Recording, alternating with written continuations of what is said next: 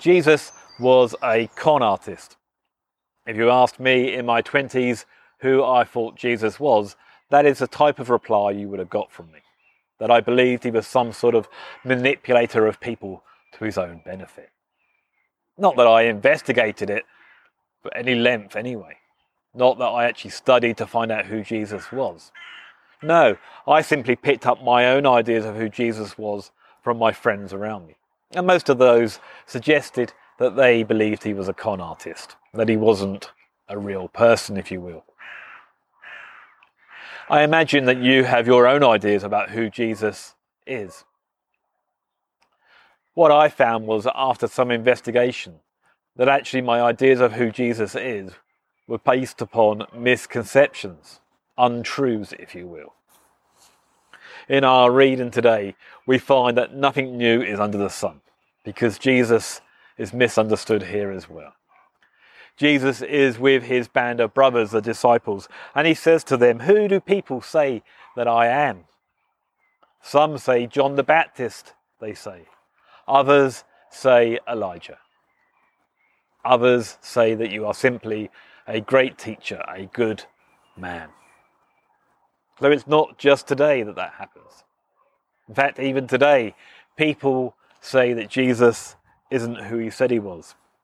Some say Jesus was deluded, mad, if you will.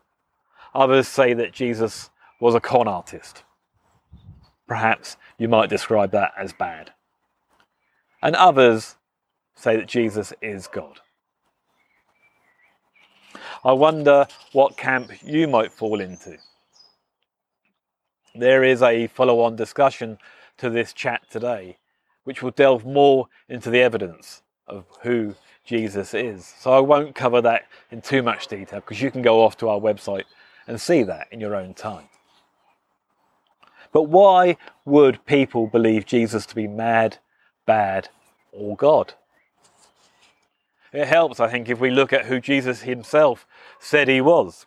Because Jesus said about himself that he was the bread of life. Indeed, he is the bread of life.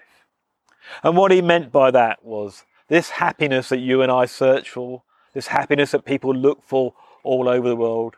Some find it in cars and homes, others look for it in alcohol or drugs or sex, but we all search for it. What he said was actually none of those things cut the mustard. Because actually, the bread of life is the place that you find that happiness in the God who created you. Peace and happiness can be found with Him, is what Jesus said about Himself. And then He also said, Come to me, all you who are weary, burdened, and I will give you rest. He's saying something along the lines of, I know that life is tough, but actually, if you come to me, if you come to Jesus, there will be a way of understanding what that really means that life will take perspective. And then he said he would set you free, and then you would be free indeed.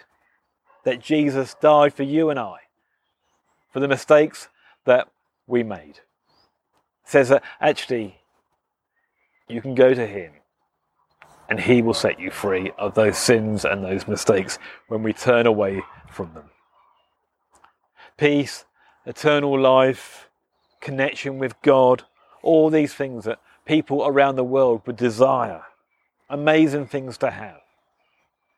But if Jesus said that he could give you these things and they weren't true, then he would be bad. Or at least, if he, even if he believed them to be true and they weren't, he would be deluded. Except for the fact that there's no evidence to suggest that Jesus was either mad or bad. Quite the opposite, in fact. So if he's not mad or bad, then he has to be God. And we see evidence for that in our discussion on that video and on Wednesday night when we get together. We see evidence from the Bible being an accurate biography of who Jesus is, that we can trust the Bible, that there's more evidence for it being factually correct than many of the historic documents that we trust today. We see evidence in the teachings of Jesus that they still are here today. Indeed, that many of our governments around the world are based upon the teachings of Jesus. And we see evidence in the actions of Jesus, even to the point of rising from the dead and the evidence that is available for that. You see, we see that Jesus is neither deluded or bad. He's not a con artist, he is actually God. But all of that is irrelevant. It's irrelevant because actually it doesn't matter what I say Jesus is. It doesn't matter what others around you say Jesus. It only matters who you say Jesus is.